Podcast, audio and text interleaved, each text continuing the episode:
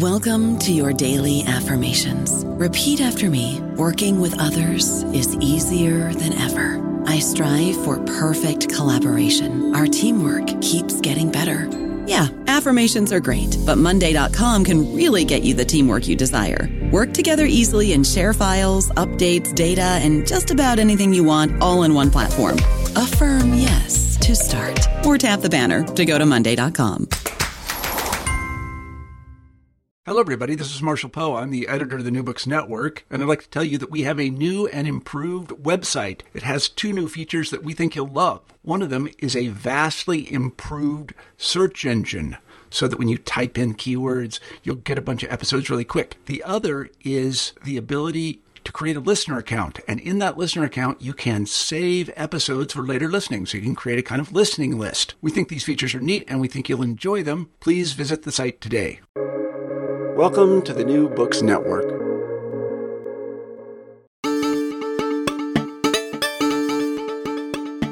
Hello, friends, people, countrymen, people of Earth, and beings deciphering this ancient language in the future ruins of our civilization.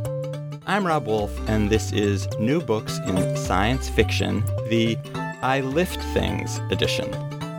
My guest today is someone who has contributed in myriad ways to the art of science fiction through his many, many novels, his past leadership as president of the Science Fiction and Fantasy Writers of America, and the platform he provides other writers on The Big Idea, a feature that appears regularly on his website. His writing has earned numerous awards, including what was once upon a time known as the John W. Campbell Award for Best New Writer, the Hugo Award for Best Novel, Hugo's for Fan Writer and Best Related Book, and the Locus Award for Best Science Fiction Novel. Yep, I'm talking about none other than John Scalzi, who is joining me from his home in Ohio to talk about his new book, The Kaiju Preservation Society. Hello, John. Welcome to the pod. Thank you. It's good to be here. I really appreciate you taking the time to talk because I know you've been super busy promoting the book. So I wanted to ask how that was going and, and what reading in public has been like in this. I, I can't say post COVID era. It's not really post, but it's sort of quasi post COVID era. I mean, I just got my uh, second booster shot today, so it's definitely not post. But we can kind of see post from here, and that's that's a good thing. It's been surprisingly good. One thing that I was actually really happy about was Kaiju was originally slated to come out in October of 2021, or at least that's the slot it was going to be put into. And I think Tor, once they had the novel in their hands, kind of looked forward to October 2021 and said, yeah, the world's not going to be ready for you know events or any of that sort of stuff. So they bumped it uh, another six months into march. And so we got i think we got lucky in that the covid numbers came down enough that people were willing to come out of hiding and come to events and also, I think people really wanted to come back to events, and this particular book was a, a good one to come back to. I know that at a lot of the bookstores I was at, they were telling me that I was their first event in like two years, which on one hand was really cool. But on the other hand, I felt like, wow, I better do a good job because I don't want to, you know, scare people off from coming back to these things. And people were appreciative. Most of the places People were still wearing masks in the audience, which was fine. I sometimes wore a mask or not, depending on how close I was to the audience. I usually wore a mask while I was signing, but everybody sort of got that that was the way things were when we're sort of dipping our toe back into some semblance of going back out into the world. People are really excited to be back out. People really seem to appreciate that I've showed up. And generally speaking, people seem to be having a good time. Mm, that's so nice to hear because you know, obviously, for the last couple of years, the writers I've spoken to, so many of them, their books came out when first the beginning of the COVID era, so to speak. People weren't sure how to promote their book and they were trying things online, and then that became the norm. Yeah. And and now it's nice to hear. You know, it's nice to hear people yeah. coming out. Well, I think what we're beginning to understand is that, for example, like I had a book that came out in April of 2020, right? When everything was locked down. And we, I was supposed to do a physical tour. And of course, I got yanked. And immediately, uh, my publicist at Tor, Alexis Saarela, converted that all with you know in a su- superhuman effort into all online things and so i was part of the vanguard of doing everything on zoom and she did a good enough job so quickly that kaiju i co-dedicated to her in appreciation for all the work that she did because it made a difference even if you can't be there physically people still wanted to have that connection but there were pluses and minuses to the online promotion thing. The plus was anybody from anywhere could sort of tune in and participate or see you do your thing. The minus was you kind of missed that human interaction. And it took us a little while to figure out how the best way to do online events were. Like the first several events that I did were basically just me talking into the void. And that was doable, but it was exhausting because, of course, got no feedback from the audience. And then eventually everybody hit on the fact that the way to do it is to have a conversation. So most online events now are like in conversation with some other author or some other person. And I think that that works a lot better. What I think we're going to see going forward is a combination of the two. Like I did a lot of in-person events this time, but I also did three or four virtual events as well. And I think that those kind of cover all bases for the people who are in the towns that you're in. Uh, they're super excited to show up, but there are people who want to be part of the tour experience who aren't going to be in the towns that you're going to visit simply because most book tours are not that long. And for those people, doing the virtual events really does fill a hole. And uh, so I think as we go forward, it's not going to be either or. It is going to be a little bit of both, and both has, serves a need, and both are are valid ways of getting the word out about your book.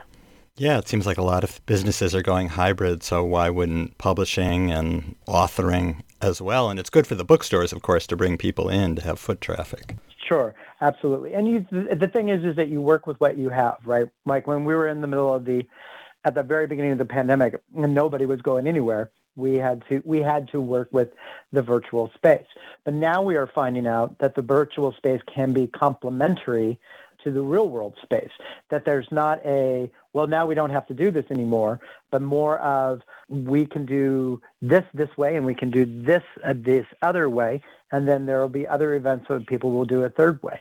We are finding out that the experience now is going to be not just hybrid but it's going to be a richer experience. And it's going to be one that hopefully reaches more readers where they live, wherever it is that they live, whether they live, you know, in a particular town or whether they live online. It's one of the few good things of the pandemic that we have new ways of communicating and connecting. Well, you know, the thing is, is that people had, like I said, people had to make do. I mean, if you were, and when the pandemic started and we didn't have vaccines and we didn't know what it was going to do and how uh, dangerous it was, it was just very, very uh, difficult. And people missed their friends, missed their colleagues, tried to do connection however they could. And, and I think that if you're only given one way to do things, you immediately notice its lack, right?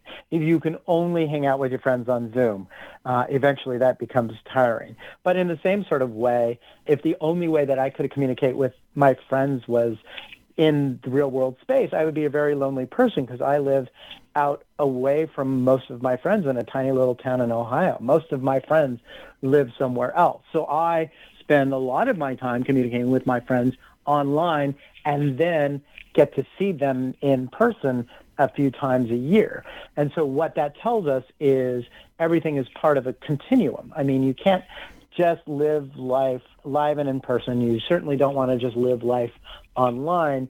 You want to have the entire spectrum of opportunity open to you. One of the things about the pandemic is it really made us examine the quality of the communication that we did have with people, whether it's with friends and family or with fans and readers in my particular case, uh, with colleagues and coworkers, it all got thrown up in the air and we all really had to think about it whether we wanted to think about it or not. And uh, I think that coming out of that, things are things are necessarily changed. I mean, like, for example, you know, now a lot of people are permanently working from home. So the co-worker space is an entirely different space uh, than it used to be because there's so many people who are, you will just almost never see in the office. They'll come in maybe once a week or once a month or whatever, but otherwise you, the way you're going to communicate th- through them is through Slack or, you know, or, or through email. And it doesn't mean that that relationship is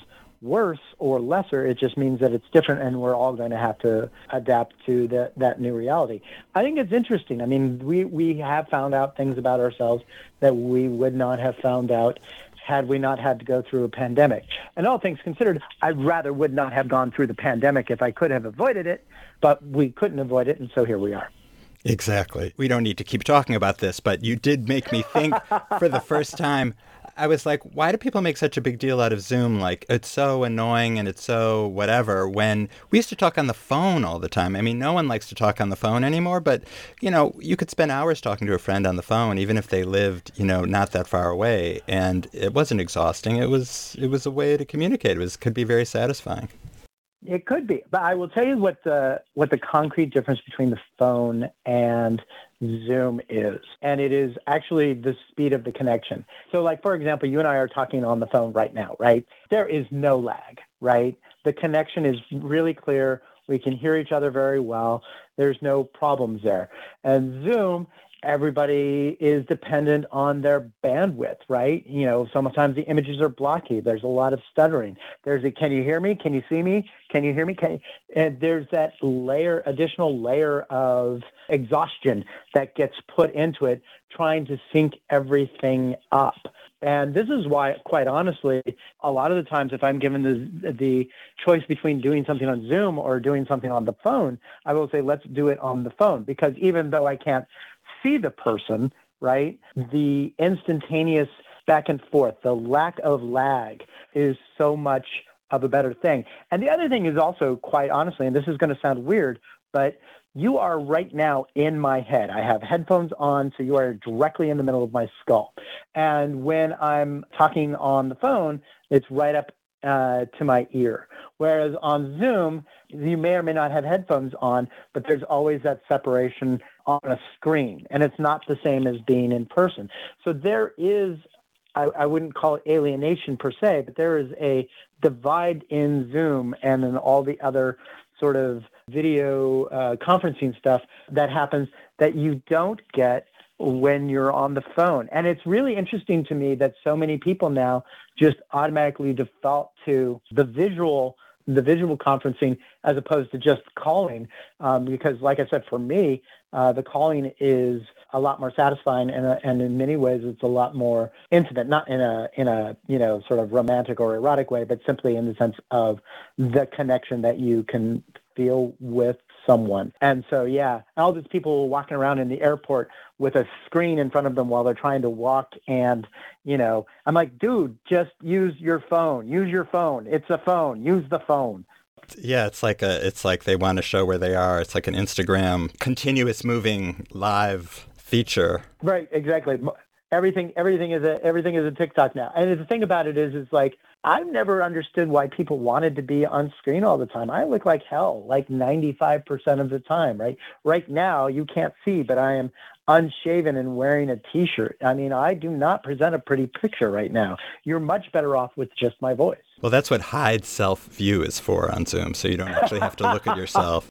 well, no, but other people have to look at you, and I was like, it's no treat. You know, it's like you're much better with the voice. The voice is, I, I think, uh, a better compensation than the whole visual thing. And also, my internet connection, because I live in rural Ohio, is really bad. So we would already have lost connection by now. Mm, well, there you go. Well, if you have one of those ring lights, everyone looks attractive with that, don't they? I I do have a ring light, and uh, and it's really funny to me because you know the ring light does illuminate your face, but then everybody also has the ring light pupils.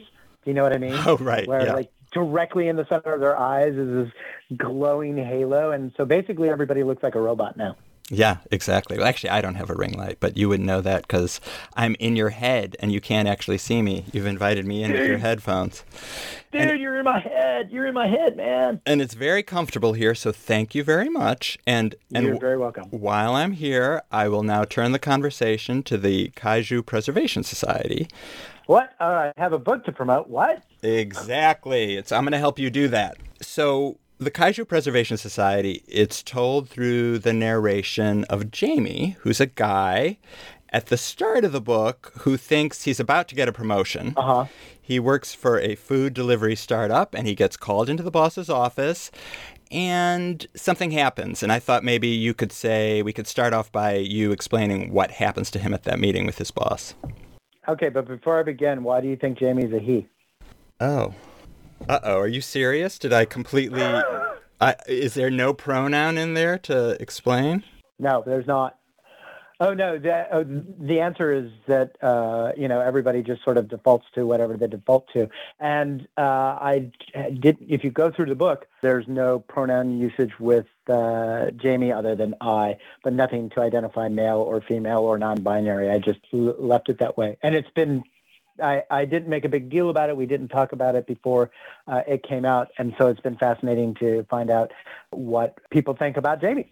Well, well, that is brilliant, actually, because I didn't, you know, it is first person, and yeah, and I guess that, yeah, very, very good. So, do you know the answer, or is it not to be answered? I I don't have an answer for for people. I knew going in that I wasn't going to gender Jamie, and so I didn't ask. So I don't know. And it's one of those things that you can get away with in text that you can't necessarily get away with in other media. Like, for example, Kaiju Preservation Society has been optioned for television, and it seems likely that you know, there will be an actor attached and the actor will be male or female or possibly non-binary, but one way or another that will be answered for the purposes of the of the TV series if the TV series ever goes forward. But that will be kind of interesting to see what happens with that. But I found in terms of writing it, I didn't want to, I didn't feel it was necessary to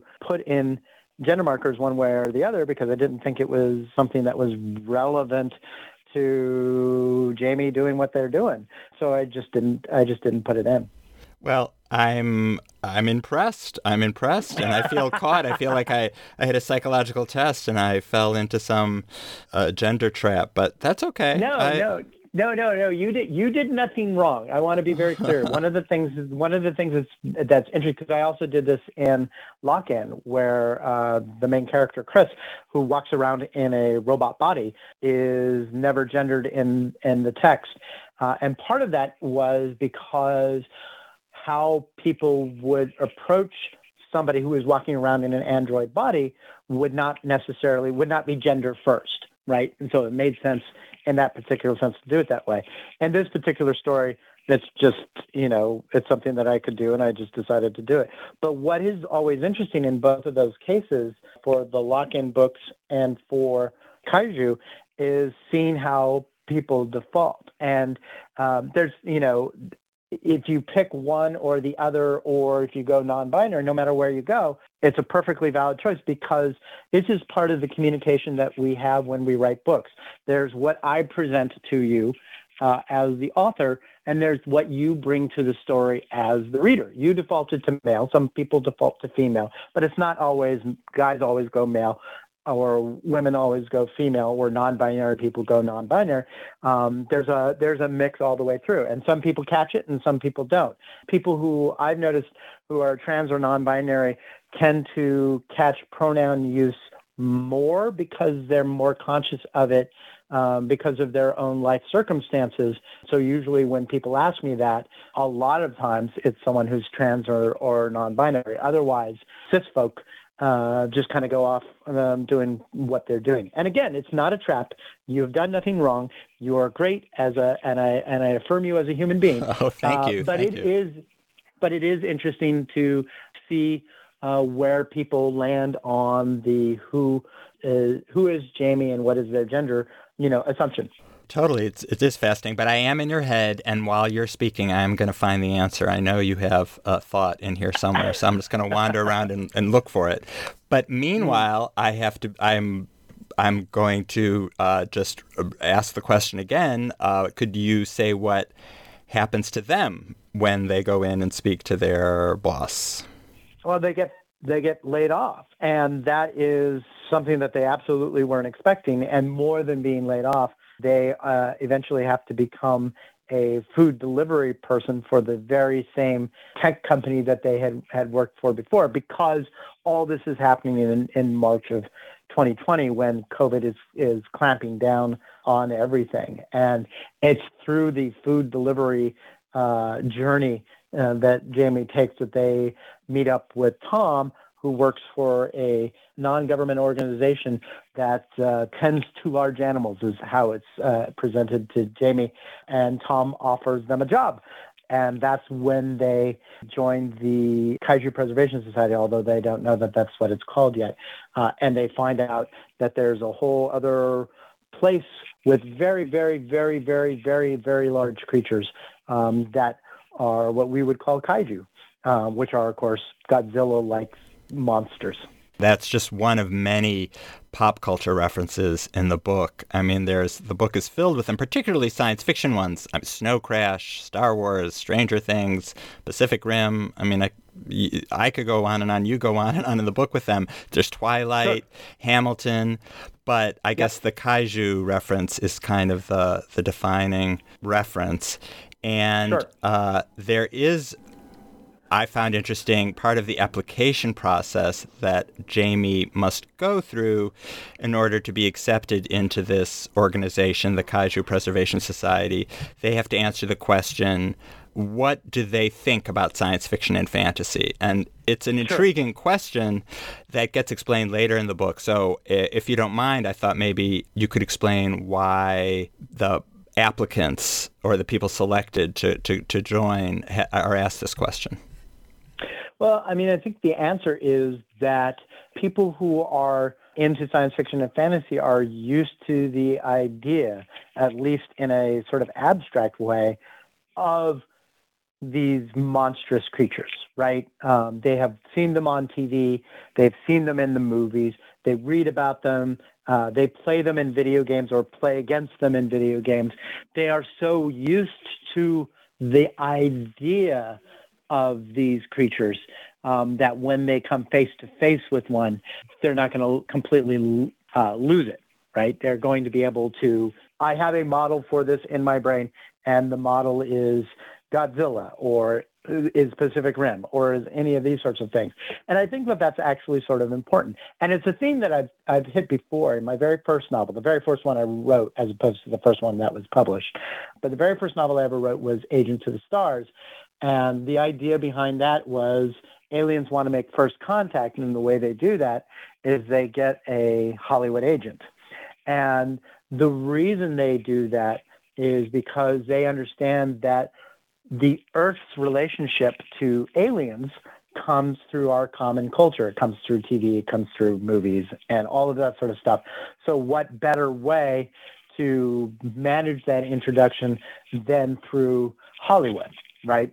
Um, so this is the idea that common culture or that pop culture sort of inculcates us uh, or in, uh, or even more directly inoculates us against a fear of the unknown is something that I've I've come to uh, again and again in, in, in the work.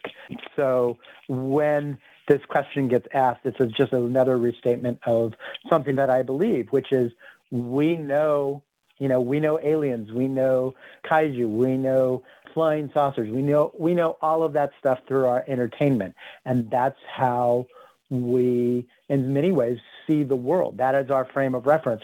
So the more that you are into that sort of stuff, the better you are going to be able to handle it when it really happens.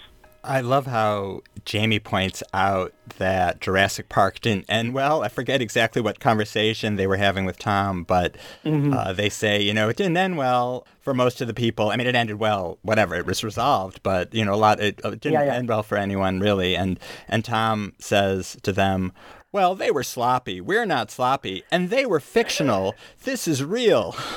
And yeah, yeah that you know that's so meta. We have a fictional character announcing with confidence that this is real. Sure. It's um it's not only funny, but it does kind of throw the reader, or at least myself, you know, I start looking around and going, "Wait, that is funny because they're not real, I'm real." But wait, that's what they just said. And you're sort of like, "Well, am I real?"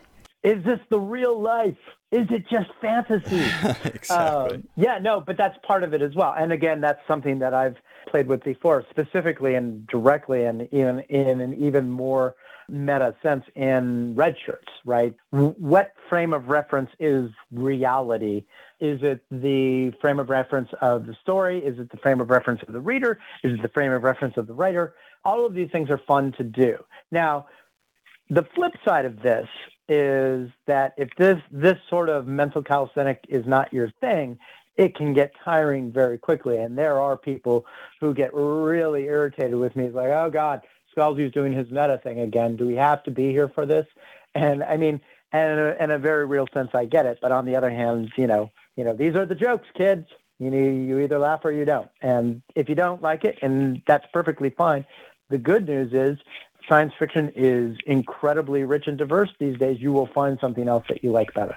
I don't know about you, but I'm very busy and I don't have a lot of time to cook. That's why I subscribe to Factor. Eating better is easy with Factor's delicious, ready to eat meals. Every fresh, never frozen meal is chef crafted, dietitian approved, and ready to go in just two minutes. You'll have over 35 different options to choose from every week, including Calorie Smart, Protein Plus, and Keto. These are two minute meals. Factor meals are ready to eat and heat, so there's no prepping, cooking, or cleanup needed. They're flexible for your schedule. Get as much or as little as you need by choosing your meals every week. Factor is the perfect solution if you're looking for fast, premium options with no cooking required. Sign up and save. We've done the math, and this is important. Factor is less expensive than takeout, and every meal is dietitian approved to be nutritious and delicious. Head to factormeals.com slash NBN50 and use code NBN50 to get 50% off. That's code NBN50 at factormeals.com slash NBN50 to get 50% off.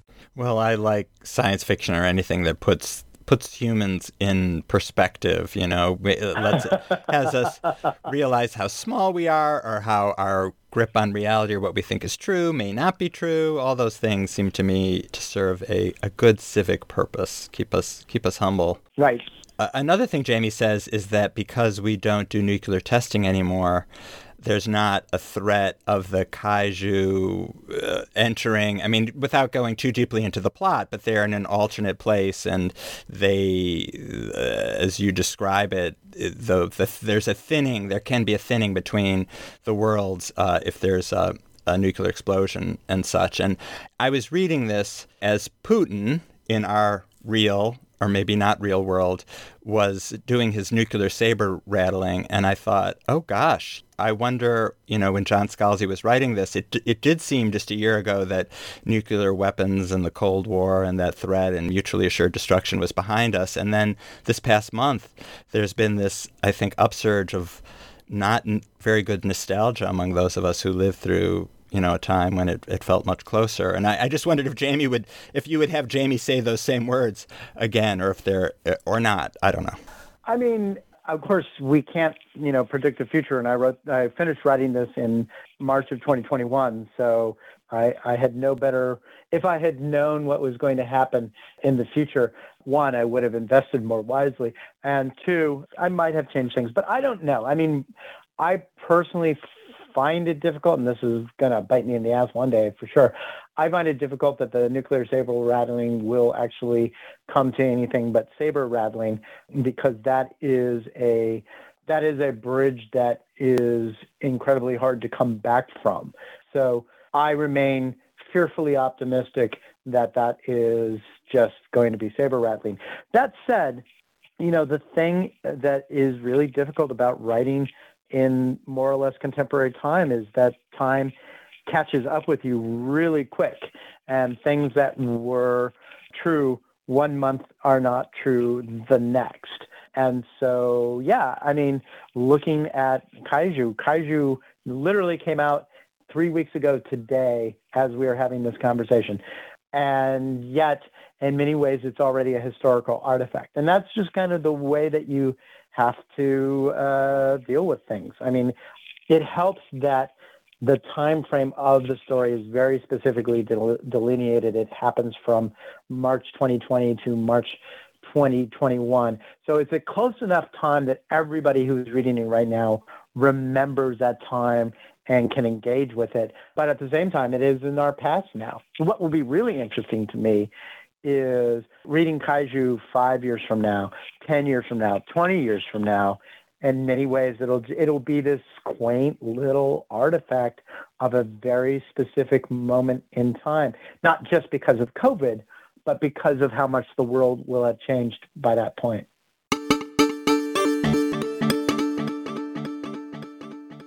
Do you want to talk a little bit about the world you've created that the kaiju live in? And, and I'm thinking specifically about how radiation is actually good and life giving in this place as opposed to our Earth, our planet right now, where we associate it with destruction and cancer and, and all that.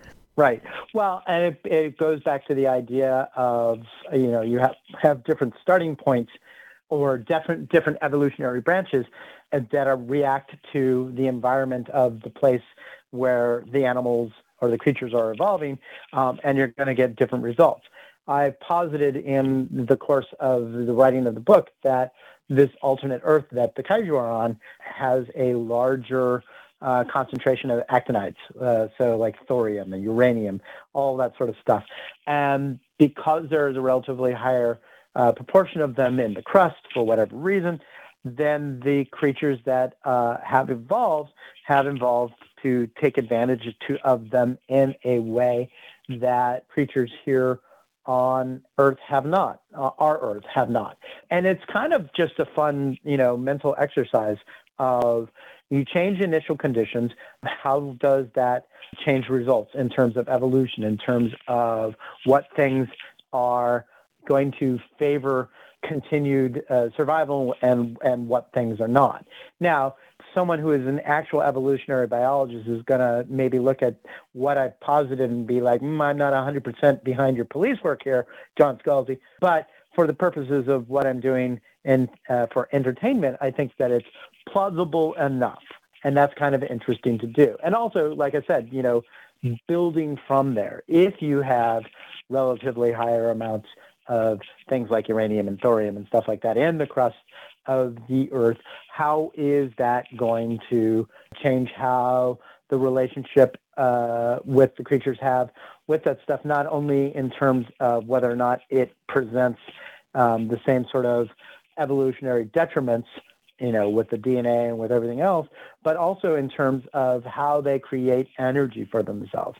I mean, so much of the way that plant life and animal life on Earth uh, works is through sunlight, which is just another type of radiation, but in the sense of everything derives from sunlight. Almost everything does, uh, in the sense that plants photosynthesize, animals eat plants, other animals eat the animals, eat the plants, and so on and so forth. But sooner or later, it all comes back to sunlight. The only places where you don't have that happen are in very specific places where for example, there's sulfurous heat sources at the bottom of the ocean, and then things have evolved to take advantage of the energy source there. Well, in this alternate Earth, here is another possible energy source.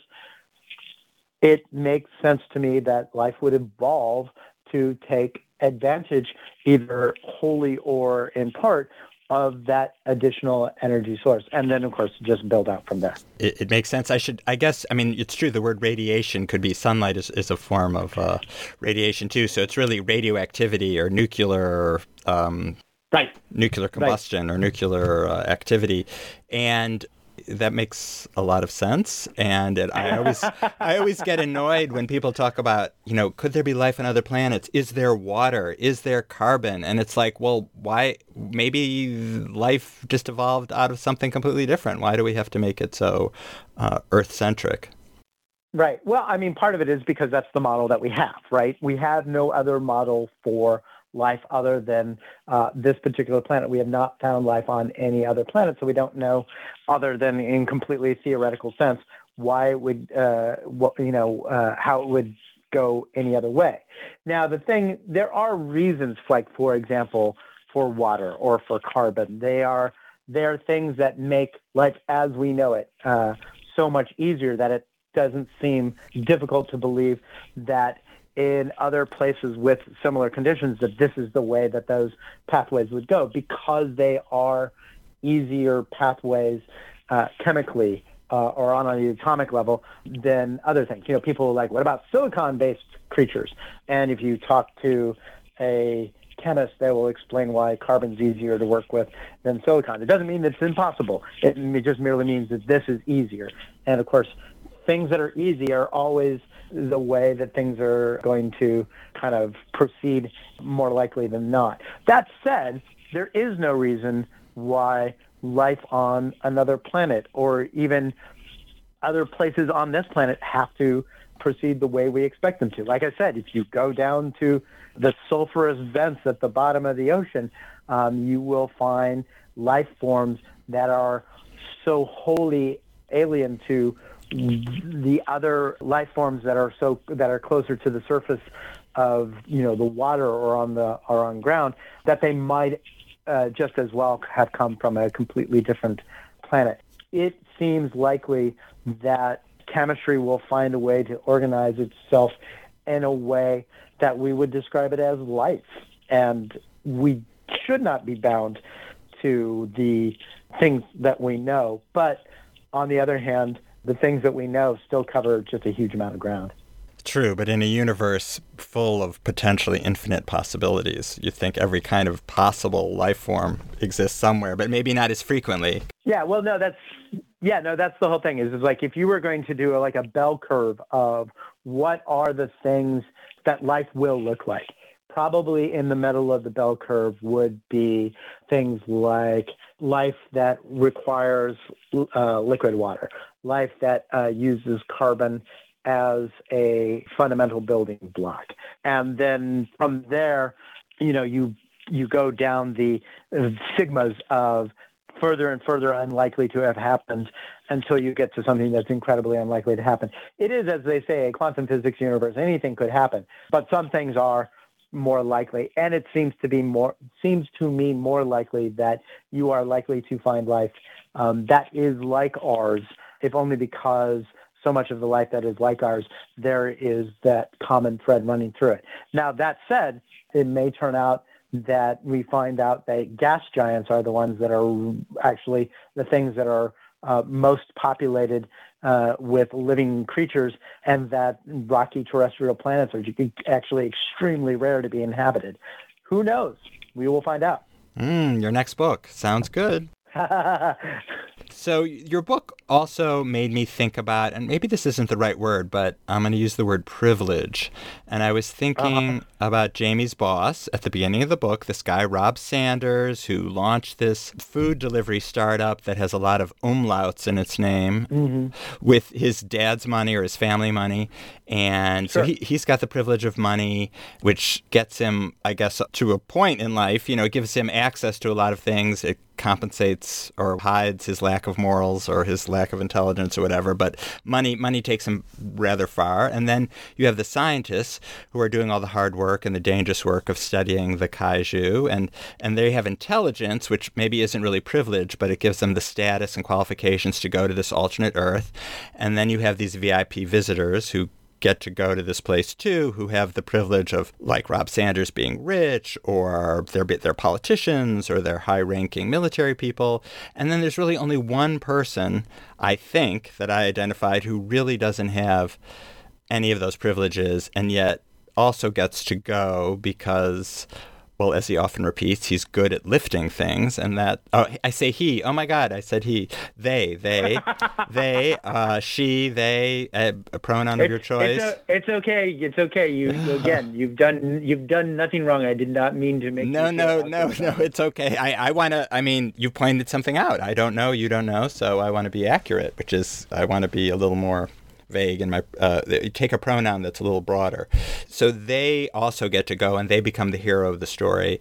What does this tell us about Jamie or about about you? What you're uh, picking Jamie as the character, this decent, hardworking person who joins these other people who have these other privileges, quote unquote. Well, part of it is that I wanted to tell a story that was about the that world and things that were not specifically about the hardships that Jamie might have undergone, except for the initial thing of being laid off and having, uh, you know, uh, trying to survive the same pandemic as as everybody else. So it's a question of what your frame is for the story and why the people are there and so on and so forth. It's absolutely 100% true that this is a story where most of the characters have assumed privilege of some sort or another.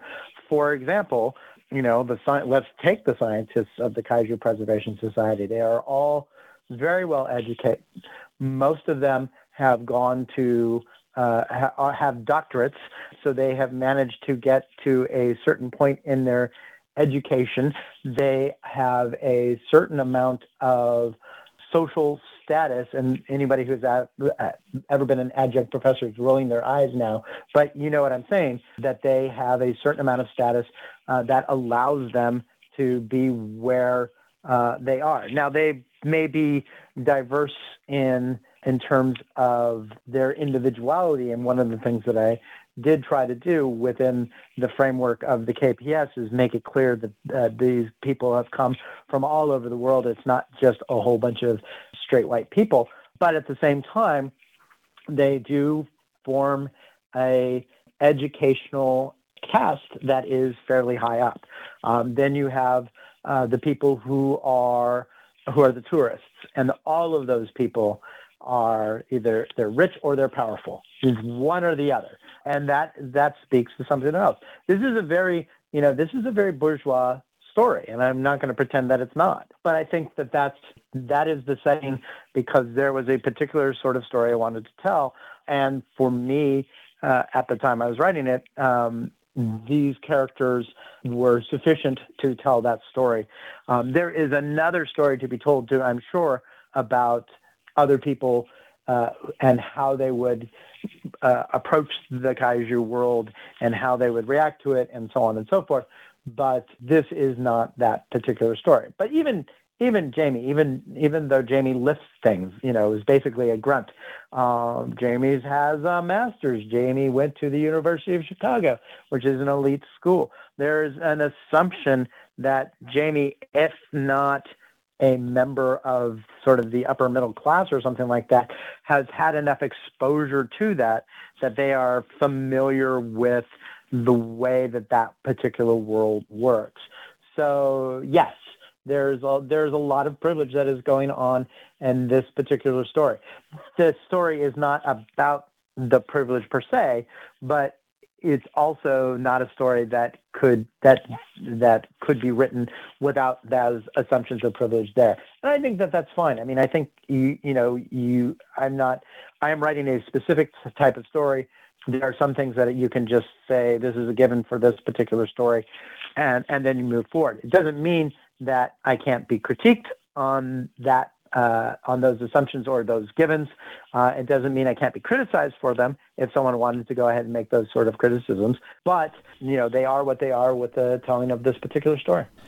Well, I mean, I, I was really thinking Jamie within that milieu was a bit of a failure. I mean, he they never finished their dissertation and they are working delivering food and they they're not going there necessarily for their qualifications other than they can lift things. And they're one of the. Fe- I, there is someone else there, uh, another person in that I forget their name, who also is a lifter. But generally speaking, I, I thought it gave them a different perspective on what was going on. Maybe even though you're right, they they really aren't very far removed. They're conversant in that world, but but in right. everyone else's eyes they never got their dissertation and they you know they're not a specialist in any particular thing that's that's true. Although you know it's interesting in the sense of one of the things that I have, and maybe this is wish fulfillment on my part, is that no one gives uh, Jamie or Val, who is the other lifter, who is actually based on a, a friend of mine uh, whose name actually is Val. And I sent her an, an arc of the book, and I was like, "You may recognize a character in this book." And uh, and as she was reading along, she was like, "Oh my God, I'm in this book," which I thought was hilarious. That's great. Uh, but nobody there actually looks down on Jamie or Val for being the people who lift things because uh, one of the one of the ethos of the uh, you know of the KPS is everybody is there for a reason, and the reason that they are there is important. They do need people to lift things. They do need people to handle all the administrative tasks so that the scientists can do their work. And you know, there's that there's that saying: uh, if you want to find out what a, how a person uh, really is, uh, see how they treat the wait staff. You know, in the sense of like someone who is nice to you but is rude to the person who's serving them food, then they're a rude person because they feel that they can get away with that. And one of the things that I have inculcated into the KPS is that everybody everybody's job is important. Everybody is doing something that helps everybody else. And that if anybody was to give Jamie or Val shit for being the lifters of heavy objects, um, that person would probably find themselves, if not ostracized, at least made aware that what they were doing was not cool. Because again, you know, this is kind of a fantasy world I'm making, and I would like to believe that there would be the type of person who would actually be like, well, you're nobody because you lift things, is someone who would wash out uh, from the KPS fairly quickly because they have they don't have the right ethic for making this little tiny bottle society on a completely different planet where everything will kill you work. You can't get away with that on in that circumstance where you might be able to get away with it here on on our Earth, basically. I think I want to wrap it up with a question about the process of writing the book. You say in the acknowledgments that you were, in fact, working on another book that was due in just a few months, and you now I don't remember if you ran out of steam, you lost interest. It was during COVID, so it sounded like you were having a hard go of that particular book, and you switched to writing this one, and you still made the deadline. So it sounded like it just took a few months to write the book, and I wonder how the hell you did that. uh, so Kaiju, uh, I wrote it in five weeks, and it's not actually the shortest amount of time that I ever wrote a novel. Redshirts was also written about five weeks, and I wrote the second book of the Interdependency series, which was The Consuming Fire, in actually two weeks, which I don't recommend. It was really painful. Um, but that one, I just lost track of time, and then I looked at my calendar. I'm like, oh, this book is due in two weeks. Oh, uh, and then I wrote 8,000 words a day. So don't do that. It's bad. It's a bad thing. Uh, no, what happened was I was writing this uh, other book, and this other book in 2020 was a what basically what I would call a dark and gritty, a cynical political thriller in space. Uh, and it turns out that 2020 was exactly the wrong year to be trying to write something like that um, for reasons that anybody who lived through 2020 may recall. Uh, and I, between just not you know, being able to get into it and also just the world being on fire uh, in a significant way like it was in 2020, I just couldn't focus and I would keep trying to write it and it just wasn't working. And finally I had to admit defeat. And um, that was really bad because I had never blown a deadline before. I just never have. Um, but I couldn't get it done. I just, there's no way that I could finish writing it. And so I told my editor that, and my editor was fortunately understanding. Uh, and then having dropped that book off the schedule completely and having no idea what I was going to do, you know, that's when my brain just said, "Oh, while you've been panicking about this book, other book that you were never going to finish, uh, I was thinking about a completely different thing, and it's called Kaiju Preservation Society, and just and it just downloaded into my brain, and so basically that I just basically sat down and start uh, typing it, and in five five weeks it was done. It was very fortunate. It was you know, and it was very I was very glad that after grinding my gears for most of the year, uh, that this story that just sort of sort of magically appeared in my brain was so easy to write. I do not recommend doing things this way, and I, you know, and I'm the first to admit that I was extremely fortunate that apparently my subconscious uh, knew that I was going to be in trouble and prepared ahead of time. Uh, but it was great that it worked out the way it did for me. I was very happy, and I'm very happy with the book. I mean, especially after grinding away at this sort of dark and moody book uh, that wasn't working for all these various reasons, to have a book that was basically sort of light and fun and enjoyable to write as well as, as it turns out uh, for most people to read, it was kind of a blessing. It was kind of uh, really good. It reconnected me with the fact that I enjoy writing and that uh, that it's fun for me, or at least should be. So I'm very happy that my brain sprung this book on me at pretty much exactly right time for me not to miss a book deadline.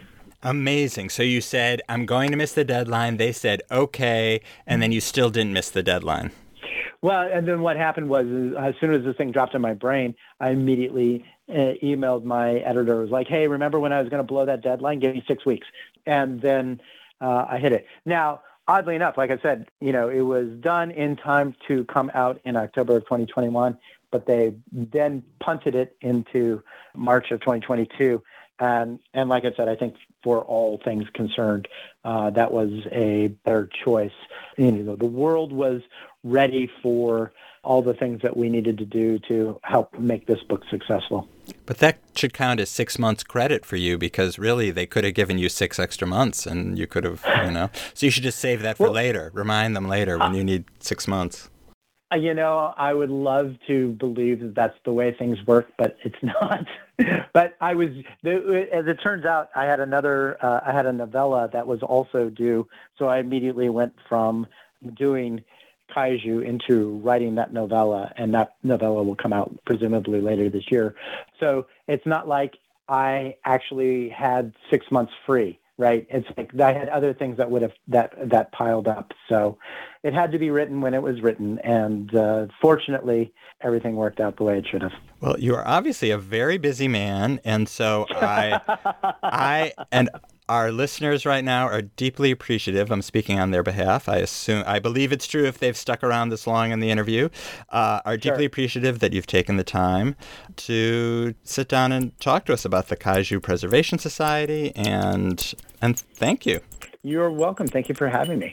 I have been speaking with John Scalzi, author of the Kaiju Preservation Society, which came out in March from Tor Books.